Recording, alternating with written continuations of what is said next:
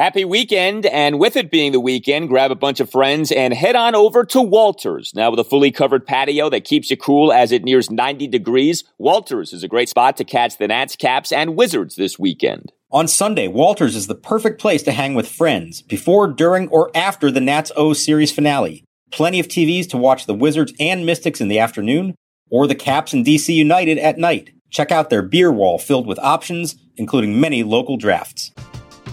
We're driven by the search for better. But when it comes to hiring, the best way to search for a candidate isn't to search at all. Don't search match with Indeed. Indeed is your matching and hiring platform with over 350 million global monthly visitors, according to Indeed data, and a matching engine that helps you find quality candidates fast. Ditch the busy work. Use Indeed for scheduling, screening, and messaging so you can connect with candidates faster. Leveraging over 140 million qualifications and preferences every day, Indeed's matching engine is constantly learning from your preferences, so the more you use Indeed, the better it gets.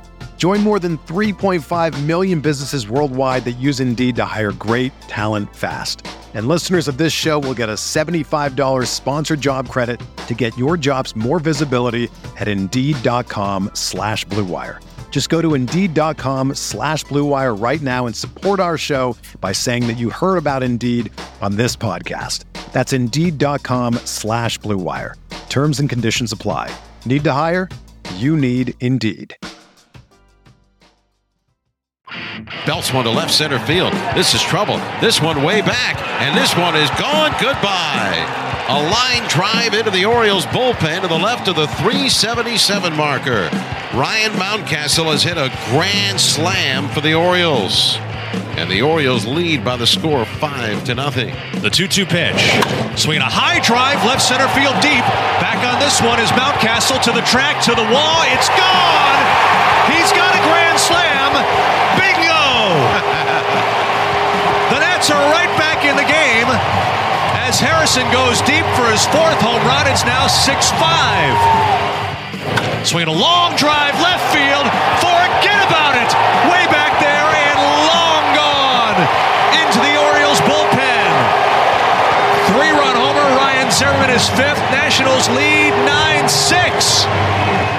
And welcome to Nats Chat for Sunday, May 23rd, 2021, along with Nationals insider Mark Zuckerman of MASNsports.com. I'm Al Galdi, host of the Al Galdi podcast. Well, it finally happened. The Nationals in the 2021 season won a game in which they gave up at least six runs, a 12 9 win over the Orioles at Nationals Park on Saturday. Nats get to 19 and 23 on the season. The game was long, the game was crazy. The game featured each team hitting a grand slam over the first three innings. The game featured Davey Martinez batting the starting pitcher in the ninth spot. And perhaps not so coincidentally, the Nats busted out with 12 runs. That was some game. Nationals come through with the victory.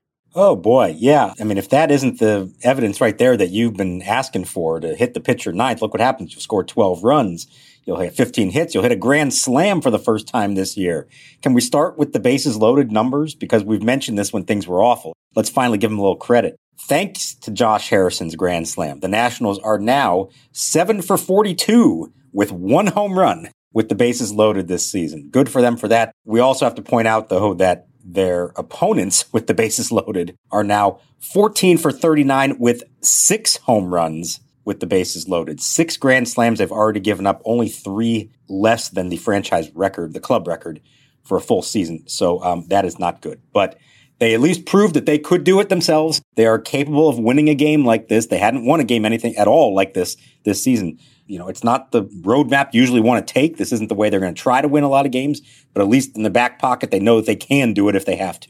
If you are a glass half full person, you rave about the offense in this game because the offense was spectacular. If you are a glass half empty person, you say, geez, they gave up another grand slam. They were down 5 nothing. Lester got shelled. Will Harris looked like a mess.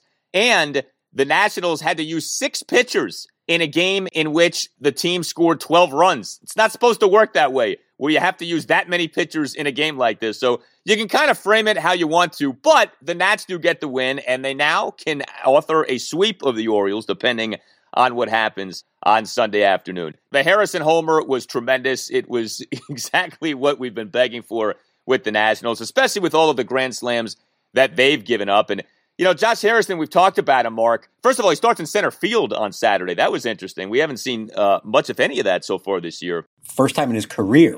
First time in his career. Okay, I didn't realize that. And to see him continue to have the season that he's having. I mean, again, it's, it's a glass half full, glass half empty kind of thing because it is an indictment of the rest of the Nationals that Josh Harrison has been one of their best offensive players this season. But Josh Harrison has been one of their better offensive players this season. 824 OPS now. This is a guy, people have to remember this. He was released by the Philadelphia Phillies last summer. That's how the Nats got him. And that he's produced as he has produced. And he's displayed, obviously, this position flex, including starting at center field on Saturday. Uh, I give Josh Harrison a lot of credit. He's been a really nice player for the Nats. So he's had a little chip on his shoulder since the Phillies released him. And I think he's saying, hang on, guys, remember the player that I was for the Pirates for a while. He's been an all star. He's been a good, solid player before on good teams. I mean, he was a big part of those Pirate teams that made the playoffs three years in a row. They dealt with some injuries, and that kind of took him off the radar map here for a couple of years. Now he's in his 30s. The Phillies didn't have a spot for him, and he gets released right before opening day last summer, the shortened season, he's driving home to Cincinnati with his family, waiting to see if he's going to get an offer, maybe a minor league offer from somebody. He's literally 20 minutes from his front door in Cincinnati when he gets the call from his agent saying the Nationals want you. They want you on a big league deal. Can you get to DC? So he drops the family off in Cincinnati, gets back in the car, drives to DC, and joins them, uh, you know, a day or two later. And he has become an important part of this team. Now, maybe in a perfect world, he's not playing every day for you and batting sixth or even fifth at times. Maybe in a perfect world, he is bouncing around more, playing center field on occasion, playing left field, coming off the bench. But for now, this is what they have. This is what they need. And he is delivering for them. And that's been very valuable to this team. I also would say he's number two on the Nationals in charisma. I don't know that anyone can surpass Juan Soto. I mean, when a guy makes grabbing your crotch cool, you know the guy's got charisma. So I think Soto's got that number one spot. But Harrison to me is number two. He is a fun player. He looks like he's having fun when he's on the field. He's got a little bit of swagger to him. You could tell a little bit of attitude to him. He's cool to watch. Like he comes off like someone who genuinely enjoys playing the sport of baseball and he believes in himself. And good for him. He should believe in himself with the season he's had so far. Yeah, the key word there is genuine. It's not an act with him. You can tell that this is who he is. It's authentic and his teammates love it. He rubs off on them. They like that kind of guy. He's a spark plug. Pick your term for it, but they do like it a lot. And, you know, it's funny, like if, if he had been a member of the 2019 team, I feel like he would have been a little bit of a cult hero. Like that's the kind of player he can be on a really good team. Unfortunately, they're asking him to take on an even bigger role with this team. We'll see where it all goes in the end. But very popular among teammates and respected because here's a 33 year old who's had a nice, solid career, is willing to do whatever they ask of him. Like I said, he played center field for the first time. He had done it in one other official game his first year in the minor leagues with the Cubs, like 13 years ago. Now he did it in spring training, so like he's been preparing for this possibility. But he's been more than happy to do it, to offer it, and the right situation came up against a lefty. Obviously, Victor Robles is hurt right now, so it made sense to do it. And he didn't really get tested out there much, but it, it worked out fine. And that you need guys like that who don't have the ego and are willing to do whatever is asked of you. Always have a smile on their face. That that stuff makes a difference over a long season. Hey guys, Al Galdi here to tell you about FanDuel. I'm so excited that we have baseball. There's nothing like watching a game with great weather, a cold drink, and a little action on FanDuel Sportsbook. If you've never bet on baseball before, now's actually the perfect time to give that a shot because FanDuel is letting new users swing for the fences risk free. You'll get up to $1,000 back if your first bet doesn't win. And once you have an account, you can get up to $25 back each day if your same game parlay bet falls one leg short. This way you can combine multiple baseball bets for an even bigger win all season long. Do or die for the Capitals on Sunday evening, home to the Boston Bruins at 7, down 3 1 in the first round of the Stanley Cup playoffs. Peter Laviolette on Saturday saying, There's no room for the weak in the playoffs. The Capitals can't be weak again. I say play the Caps. There's a reason that FanDuel Sportsbook is America's number one sportsbook. The app is simple to use. They've got great odds in all different betting markets, unique fun bet types like same game parlay and always on promotions that let you get more action out of every game day. And when you win, FanDuel will pay you your winnings in as little as 24 hours. Just download the FanDuel Sportsbook app and sign up with promo code CHAT to get in on the action. 21 plus and present in Colorado, Iowa, Illinois, Indiana, Michigan, New Jersey, Pennsylvania, Tennessee, or West Virginia. First on my real money wager, only for risk-free bet. Refund issued as non-withdrawable site. Credit that expires in seven days. Restrictions apply. See terms at sportsbook.fanduel.com. Gambling problem? Call 1-800-522-4700 in Colorado. 1-800-BETS-OFF in Iowa. 109 with it, Indiana, 100 270 7117 for confidential help in Michigan, 100 Gambler, New Jersey, Pennsylvania, Illinois, Virginia, Tennessee, 1 800 889 9789, or in West Virginia, visit www.1800gambler.net. Are you interested in buying or selling your home? Support for Nats Chat comes from Rachel Levy of Compass Real Estate. By focusing on the personal parts of the real estate process and using technology to simplify the rest, Rachel seamlessly guides her clients through their experience. Rachel uses her deep local knowledge and exceptional customer service to advocate for her clients all across DC, Maryland, and Virginia. To learn more, follow her on Instagram at Real Estate Rachel. We're driven by the search for better. But when it comes to hiring, the best way to search for a candidate isn't to search at all. Don't search match with Indeed. Indeed is your matching and hiring platform with over 350 million global monthly visitors, according to Indeed data, and a matching engine that helps you find quality candidates fast. Ditch the busy work. Use Indeed for scheduling, screening, and messaging so you can connect with candidates faster. Leveraging over 140 million qualifications and preferences every day, Indeed's matching engine is constantly learning from your preferences, so the more you use Indeed, the better it gets. Join more than 3.5 million businesses worldwide that use Indeed to hire great talent fast. And listeners of this show will get a $75 sponsored job credit to get your jobs more visibility at Indeed.com slash BlueWire. Just go to Indeed.com slash BlueWire right now and support our show by saying that you heard about Indeed on this podcast. That's Indeed.com slash BlueWire. Terms and conditions apply. Need to hire? You need Indeed. Pitch from Scott is hit on a line and a base hit into right center field. Zimmerman to third is going to get the wave in. Santander cuts it off in the alley, and Zimmerman will score. Kyle Schwarber drives him in, and the Nationals lead 11 to 7. Ryan Zimmerman scores his 948th run, now number one in franchise annals, passing the Hall of Famer Tim Raines. And they're saluting Ryan Zimmerman for that accomplishment with a standing ovation. Ryan Zimmerman came through in a big way on Saturday. Starting first baseman, number three batter, three for five with a three run homer and two singles. Zim, one out single in the Nats four run third, three run homer in the Nats four run fourth.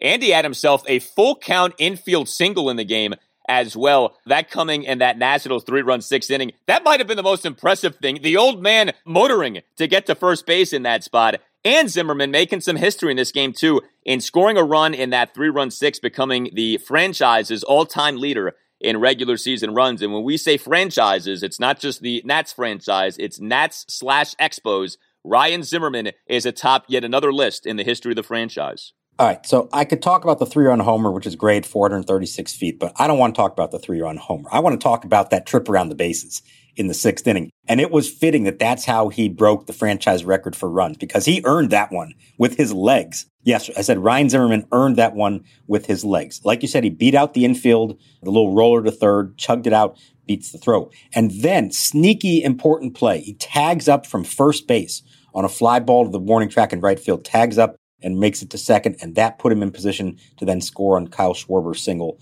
to center. He earned that record he didn't know it was coming. I think all of us kind of had forgotten that because it was still three away and you're not expecting three of them in one game. And, you know, Ryan Zimmerman has taken plenty of curtain calls in his time here, and they're often for these records that in his mind he kind of shrugs off a little bit like, all right, whatever. I think he really appreciated this one. Not just that it's, you know, more runs than Tim Raines, who was never a Washington National, and it's always a little awkward when you have to include the Expos and the Nationals, but you know, he hadn't had a moment with the fans in a long time. And it meant something to him. He hammed it up. He appreciated it. He put his hand to his heart. He waved, he turned and waved to the outfield as well. I think he really enjoyed that. I think he is really enjoying himself this year. I think I told you the other day, I had a chance to interview him one on one. The first player I've interviewed in person. I'm going to have that story up on Monday.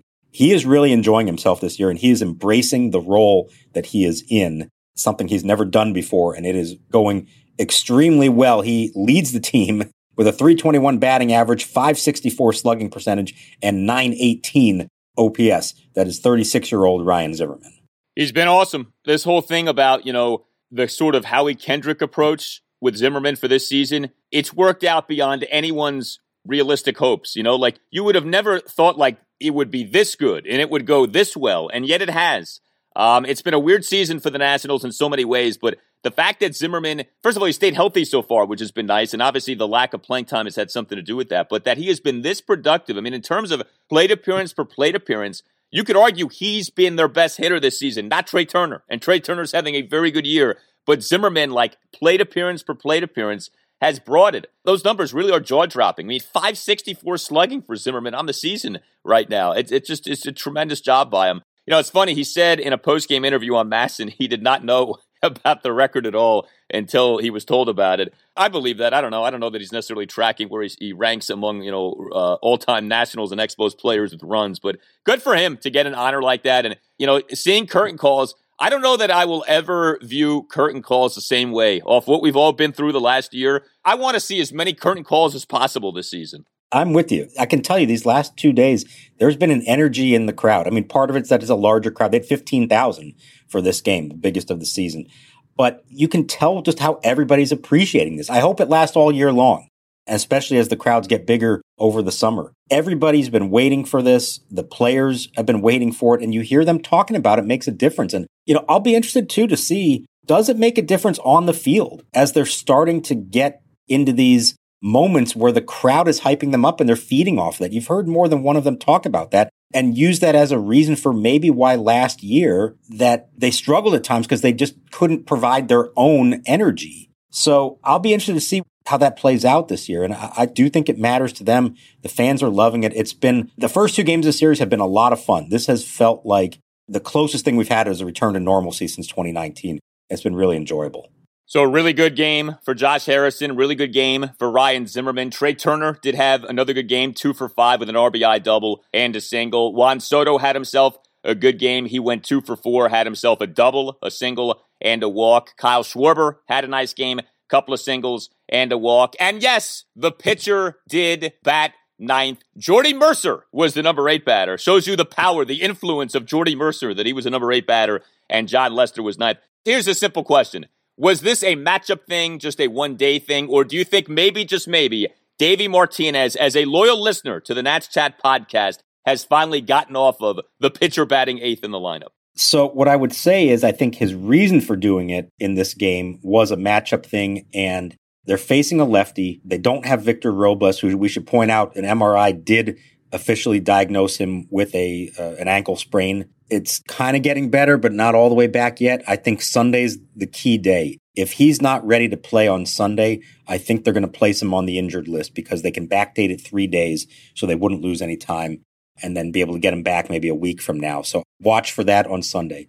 So with Robles not able to play and Stevenson, you don't want to start against a lefty in Bruce Zimmermann. So now this is why Josh Harrison was in center field for the first time in his career, which then puts Jordy Mercer at second. Long way of saying they didn't have that quote unquote second leadoff hitter, the speedy guy that Davey liked. So I think that was the reason he didn't do it. Now, having said that, as we've pointed out before, Davey Martinez, he's not superstitious, but as he says, he's a little stitious.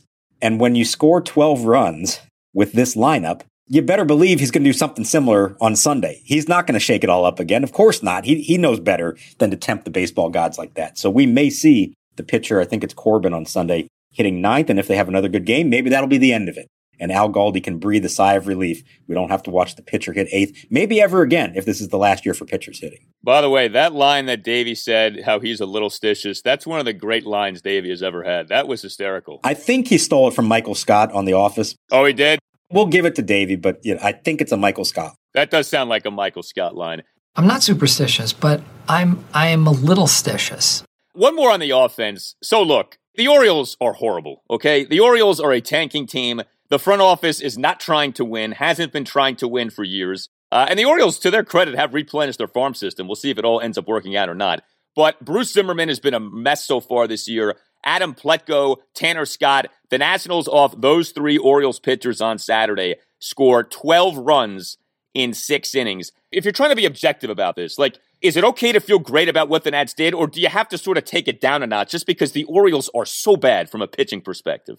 Um, I think you have to consider who you're facing, yes. And that is part of the equation. Would they have done the same thing if they were facing Jacob DeGrom in the Mets bullpen today? Probably not. But here's the thing they don't need to score 12 runs every game. How about, you know, six every once in a while would be nice. Maybe you can do that against a more formidable opponent. So I, I think what it does is at least takes a little pressure off them. Okay, they finally got the big hit with the bases loaded. They finally strung together some hits with runners in scoring position. Maybe that does allow them to relax the next time they're in that spot against a different opponent. Like, no, you don't want to read too much into this game against the, the teams they're playing, but they all count the same and they're doing what you're supposed to do against a rebuilding team like the Orioles. And that's important because we know how much of a grind the NL East games are going to be all year long. So take advantage of the ones when you get the chance to face a team like this. Yes, and you know I've gotten on the Nats when they have not done well, not busted out against bad pitching. The Nats busted out against bad pitching on Saturday. So give them credit, like you said, the Nats did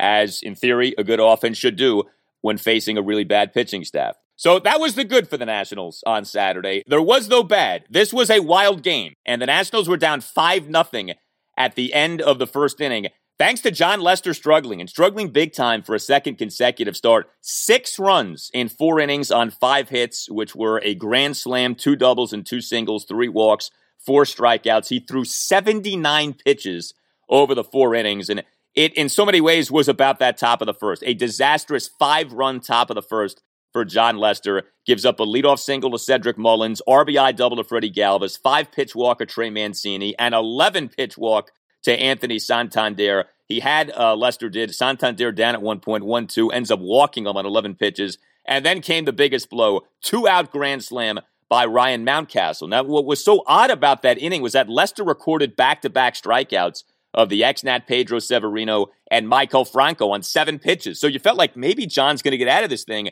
And then came the grand slam by Mountcastle, who is a highly regarded prospect, but has not been very good so far this year. Then Lester gives up another run in the top of the third, one out double by Santander on a 1 2 pitch, one out single by Severino on a 1 2 pitch. And then he ended up walking, Lester did, Franco. So, you know, Lester, he looked good over his first three starts, all things considered. Last two starts, though, now have not gone so well. No, they haven't. And I think the theme here, I think two things. One is, as we've seen, if he doesn't get the ball down, and I mean way down, he is susceptible to the home run especially on a warm day where the ball is going to travel. The home run pitch was just on a platter for Mountcastle. So that's problem number one. Problem number two, you can't give away free bases. He walked the back to back hitters. And I get they're good hitters, and it was a nice at bat by Santander to foul all those off, but you got to be able to put someone away and make them earn their way on and not just, you know, issue the walk. So that, that, you know, was troubling. Now, you want to take the glass half full approach here.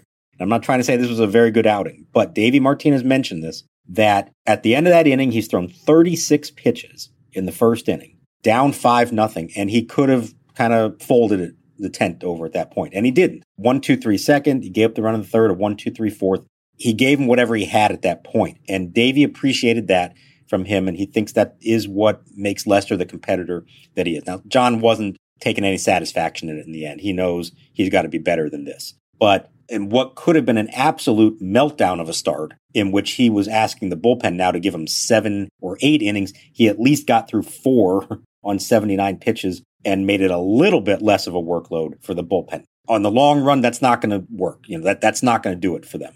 But if that's the worst that he is, then there is some saving grace to that in that he was able to, to compete enough to get through four innings. So his last outing, that 7-3 loss at the Cubs on Monday night, Lester got shelled. Five runs in five into third innings, gave up three homers in that game. So you're now looking at over his last two games, 11 runs allowed in nine and third innings. And that's a rough way to make a living. You know, Nats are not going to score 12 runs every time Jon Lester pitches. So, you know, we've spent so much time about Erick Fedde versus Joe Ross. And I'm not saying that Lester's in danger of being yanked from the rotation or anything like that. We're not there yet. But you do have to, you know, be honest about this. Like, he's been really bad over these last two outings. And he was really bad his last two seasons with the Chicago Cubs. There's a reason the Nats signed Jon Lester on the cheap. He was available on the cheap this past offseason. So rough outing for him. Did you think, by the way, and I know this doesn't really make like a lot of logical sense, but just like watching baseball, you kind of feel this way.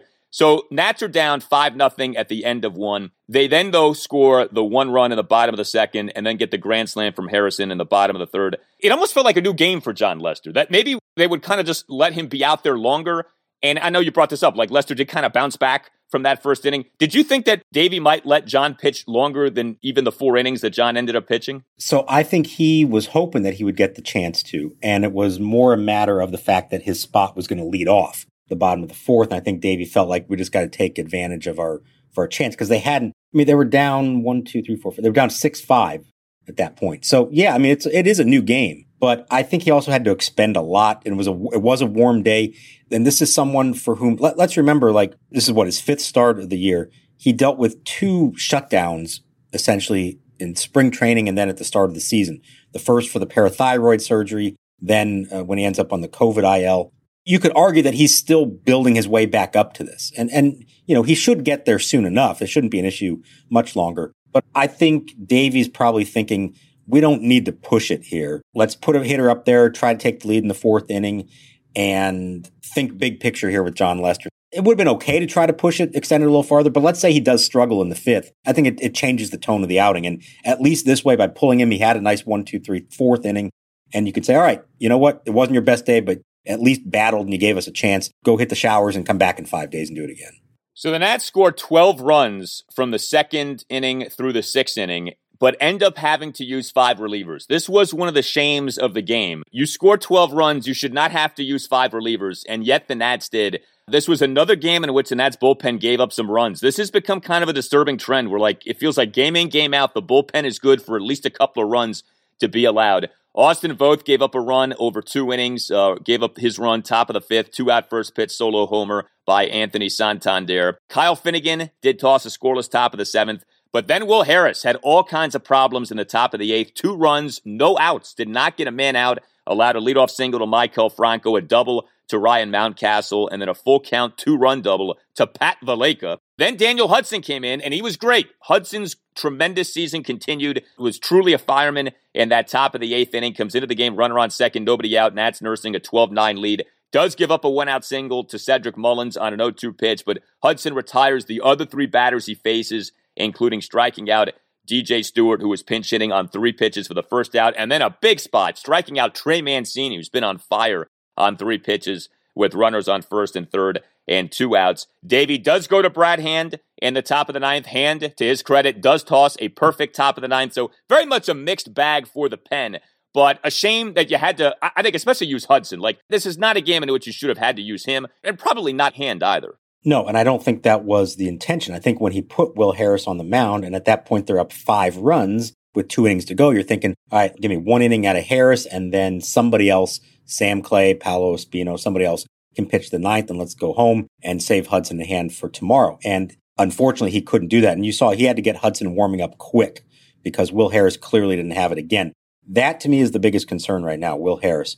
He still does not have it. He has not got this figured out yet. I don't know if it's the hand issue that is still troubling him. I don't know if this is a larger issue beyond that. But I think we're getting to a point where if he's going to pitch, it's got to be in low leverage spots. And I get you're up five runs, so that's not exactly the highest of leverage spots, but he created it. He turned it into a high leverage spot by not retiring any hitters. That to me is one they're going to have to figure out here soon. And can they afford to keep putting him out there in, in meaningful situations? And if not, can you afford to use a bullpen spot on him? Because the, there's a domino effect on the others. You're going to burn out Daniel Hudson, who has been fantastic if you keep letting that go. Now, the other part of this was Davey talked before the game about Brad Hand and about why he wants to leave him in that role moving forward. They know that there are some things they have to figure out. They feel like it's, you know, mechanics. It's not physical. He feels fine. The velocity is fine. That they think there's some reasons why maybe he's not as sharp and keeping the ball down the zone and all that. And, and he was much better in this game. But one of the reasons Davey pointed out why he wants to stick with Hand there is that he understands Daniel Hudson's value as the fireman. And yeah, you ideally want your best reliever to pitch the ninth inning. But as we've always pointed out, sometimes the most important outs come in the seventh or the eighth. And that's a real luxury to have a guy that you can call on to get yourself out of a jam earlier in the game. And so for everybody who's saying Daniel Hudson should close, it's not going to happen because I think they believe he is more valuable to them as the fireman, as the setup man. Now, ultimately, if Brad Hand can't figure it out, somebody's got to close. But for now, they're going to keep giving him chances and trust that Hudson can get the big outs before they ever get to that point. Does it have to be though that someone is the closer? Like, can't he just kind of use guys as he sees fit in a given game? Like, if the highest leverage spot happens to be in the eighth, then you use Hudson there. If it doesn't, then maybe you use Hand there. Like, does it have to be that one guy's the closer and one guy's the eighth inning guy?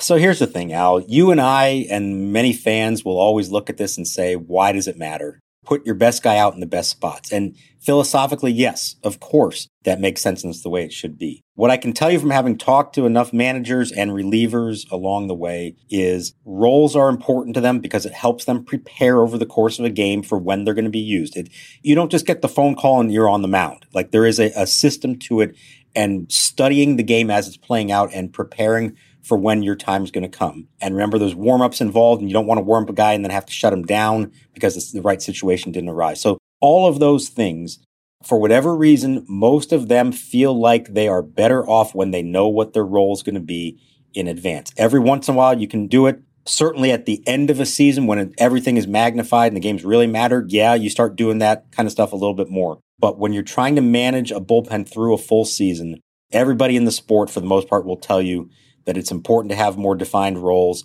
that if you don't do it that way, you're going to burn guys out, you're going to misuse them, they're not going to be as effective. I don't know. It would be interesting to see a team just go for broke with that and see how it worked. I know some teams try it here and there, but most people in baseball still feel still feel like this is the way to do it. Yeah, I mean, I think we see this in sports a lot, right? Things have always been done a certain way, so they have to be done that way. Pitchers are conditioned to think a certain way. I think there's an element to this of like a self limiting belief of like, if you're a pitcher and like you feel like you have to have a role, then if you don't have a role, you're like, oh my God, what do I do?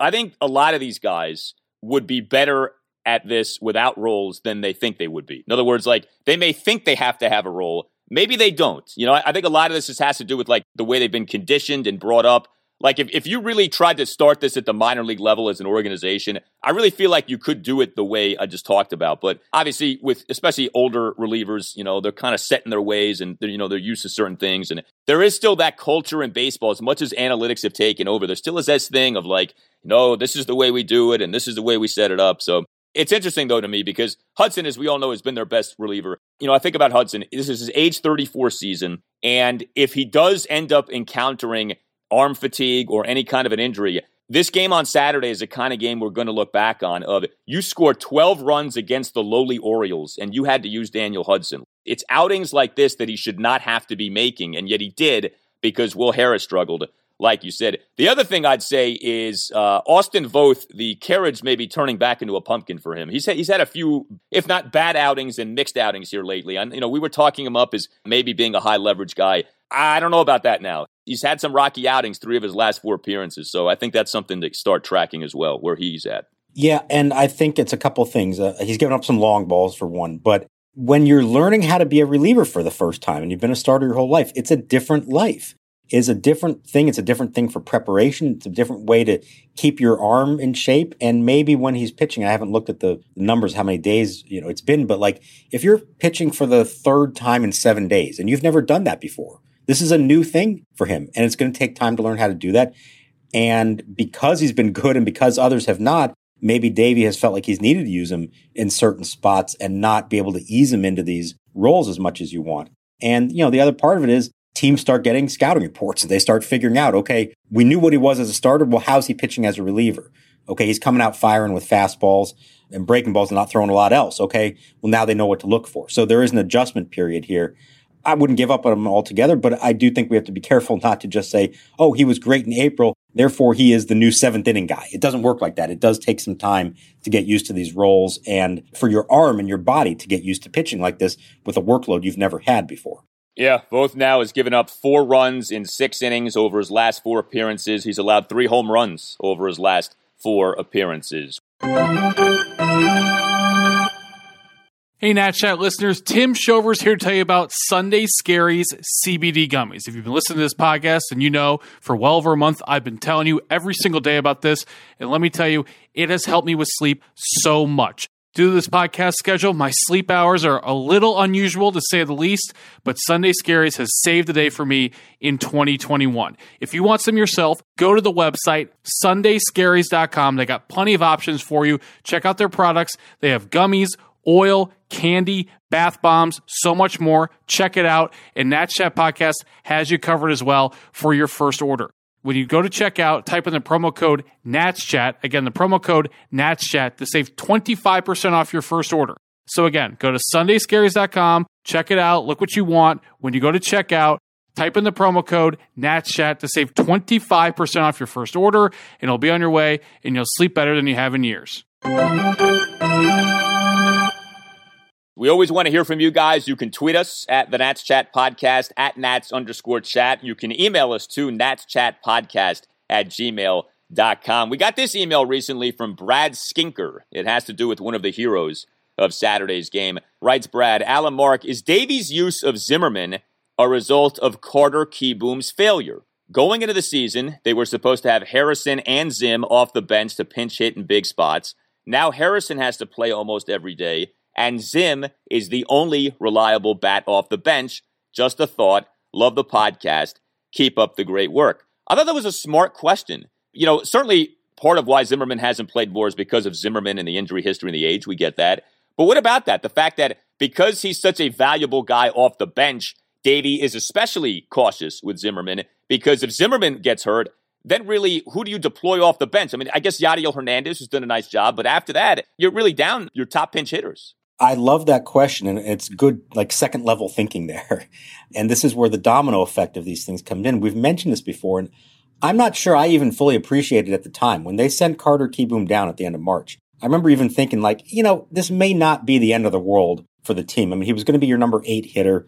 Yeah, it's disappointing, but Josh Harrison's a decent player who can step in. This team probably isn't going to win or lose because Carter Kieboom did or didn't make the team. Well, in hindsight, there's a significant domino effect of that. When you built your team with that in mind, that he was going to be your everyday third baseman and that Starlin Castro was going to be your everyday second baseman.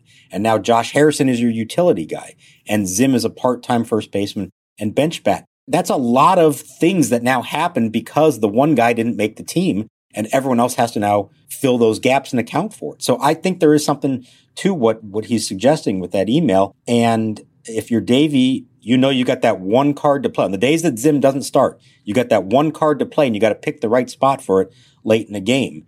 And we've seen him try to save him up for that. If Zim and Harrison are both on the bench, maybe you aren't as reluctant to do it. Maybe you use one of them earlier in a game to pinch it, or maybe you give one of them a start because at least you know you have the other one on the bench. So I like that question a lot, and I think there is some validity to it. Yeah, good thinking there. I, I think with Kieboom, I mean, the biggest thing is highly touted prospect who right now looks like a flop. That's a big deal, right? I mean, they they lose Anthony Rendon. They don't say sign Josh Donaldson. It's supposed to be Kieboom in back to back years as the everyday third baseman, and in both years that ends up not being the case. But the, the kind of other part of this too is he's not even an option right now. I mean, nobody talks about him. He's not on the ball club. He's in the minors. You know, he's not doing particularly well in the minors. Like, it's not just that he's not the everyday third baseman. Because at least last season, you could say, well, he's not the everyday third baseman, but he's, you know, he's splitting time with Asdrubal Cabrera. He's not on the team, and it feels like he's not even close to being on the team. I've mentioned this previously. When the Nats had their COVID 19 situation early in the year, Kieboom was like the first guy to be sent back to the alternate training site. The, the Nats wanted no part of him at the major league level. They were like, no, uh, as soon as we can send you back down, we're sending you back down. And that's what they did. But, uh, you know, I mentioned Yadiel Hernandez. I did want to work this into the mix. Another pinch hit for him on Saturday. Pinch one out single in the Nats three run six. The SOBs, Mark, they are really emerging here. Hernandez had a pinch leadoff single in the one run six on Friday night. Andrew Stevenson in the game on Saturday, pinch leadoff single in the Nats four run fourth. We saw Ryan Zimmerman come through with a, a uh, pinch hit in the game on Friday night. This has been kind of a, a sneaky good thing for the Nats to emerge here. Maybe the bench does have a little more length than we thought in terms of what we're seeing from these guys from a pinch hitting perspective. They're embracing this thing. Zim wore the SOB T-shirt uh, in his post-game press conference. And for those who didn't hear us the other day and, and, are worried what we're talking about here, it stands for studs off the bench. Okay, doesn't mean something else. It's studs off the off the bench. SOB. They're embracing that role. And, and Zim pointed out, he said, you know, it's Zimmerman, Yadiel Hernandez, Jordy Mercer, Andrew Stevenson, Alex Avila. Those are the five typically on the bench. Four of those guys are in their 30s. Now, Yadiel Hernandez is a rookie, but he, he's a veteran, you know, age wise. Andrew Stevenson is the only young guy in that group. I think there's a little bit of, you know, the old guy Viejo thing embracing it among themselves. And I think Josh Harrison is probably like an honorary member of the group because that's kind of the role that he normally fits into. So yeah, they are embracing it and trying to have some fun with it and make the most of it. And just get back to Kieboom here real quick. You're 100% right that he is not on the radar. You remember who started? I mean, after all the players who were out to start the year, the opening day second baseman, the guy they chose to start on opening day at second base was Hernan Perez and to start a few games after that. And Kieboom never started. He had a, I think maybe one pinch hit appearance, a, a pinch running, a couple things. Like he barely appeared. And then he was the first one sent back down. He's hitting 211 at uh, Rochester. If they needed somebody, he is not first on the list. And we were talking earlier about Victor Robles, and I know people are wondering why he hasn't been put on the IL yet. Part of the reason is they don't have great options on their 40 man roster. They don't have any other outfielders, and the infielders are Kieboom and Luis Garcia, there is nobody really waiting in the wings to be called up from a position player standpoint to help them out. That's why we keep saying this is the team, this is the group that's going to have to get it done from an offensive standpoint this year. Yeah, I mean, the Nats already had a bad farm system situation coming into the season, and somehow it's gotten worse with what's happened with Kieboom. Like now you're like, okay, at least you had Kieboom as, as a somewhat promising prospect, and like that has just gone completely off the rails with the way things have gone down. Well, keep the feedback coming. Remember, you can send us your voice memos as well. Record yourself asking a question, making a comment, and then email that to us. Again, the email address, natschatpodcast at gmail.com com. Also, if you would like to become a sponsor of the Nats Chat podcast, email the mastermind of all of this, Tim Shovers, Nats Chat podcast at gmail.com. The Nats Chat podcast t shirts remain available. We continue to get all kinds of great feedback regarding those. You can uh, order your shirt, Nats Chat natschatpodcast.square.site. All Nationals radio highlights on Nats Chat are courtesy of 1067 The Fan. For Mark Zuckerman, I'm Al Galdi. We'll talk to you next time on the Nats Chat podcast. Right-handed hitter, feet spread, open stance, knees bent at the pitch. Swinging a shot back through the middle. Mercer right there has it. He plants. He throws to Zimmerman, and bang! Zuma, Curly W's in the books. Everyone is talking about magnesium. It's all you hear about. But why? What do we know about magnesium? Well, magnesium is the number one mineral that 75% of Americans are deficient in. If you are a woman over 35, magnesium will help you rediscover balance, energy, and vitality. Magnesium supports more than 300 enzymatic reactions in your body, including those involved in hormonal balance. From functional medicine doctors to mental well being and female hormone experts, we all know that magnesium is the one mineral to improve all aspects of well being and health. But which one? Magnesium Breakthrough from Bioptimizers the trusted choice recommended by leading experts with seven best absorbed forms of magnesium to ensure your body receives the support it needs for overall well-being. Go to bioptimizers.com slash balance today and use code BALANCE10 for 10% off. Support your journey to wellness at B-I-O-P-T-I-M-I-Z-E-R-S dot com forward slash balance. Magnesium Breakthrough from Bioptimizers, your foundation to optimal health and vitality.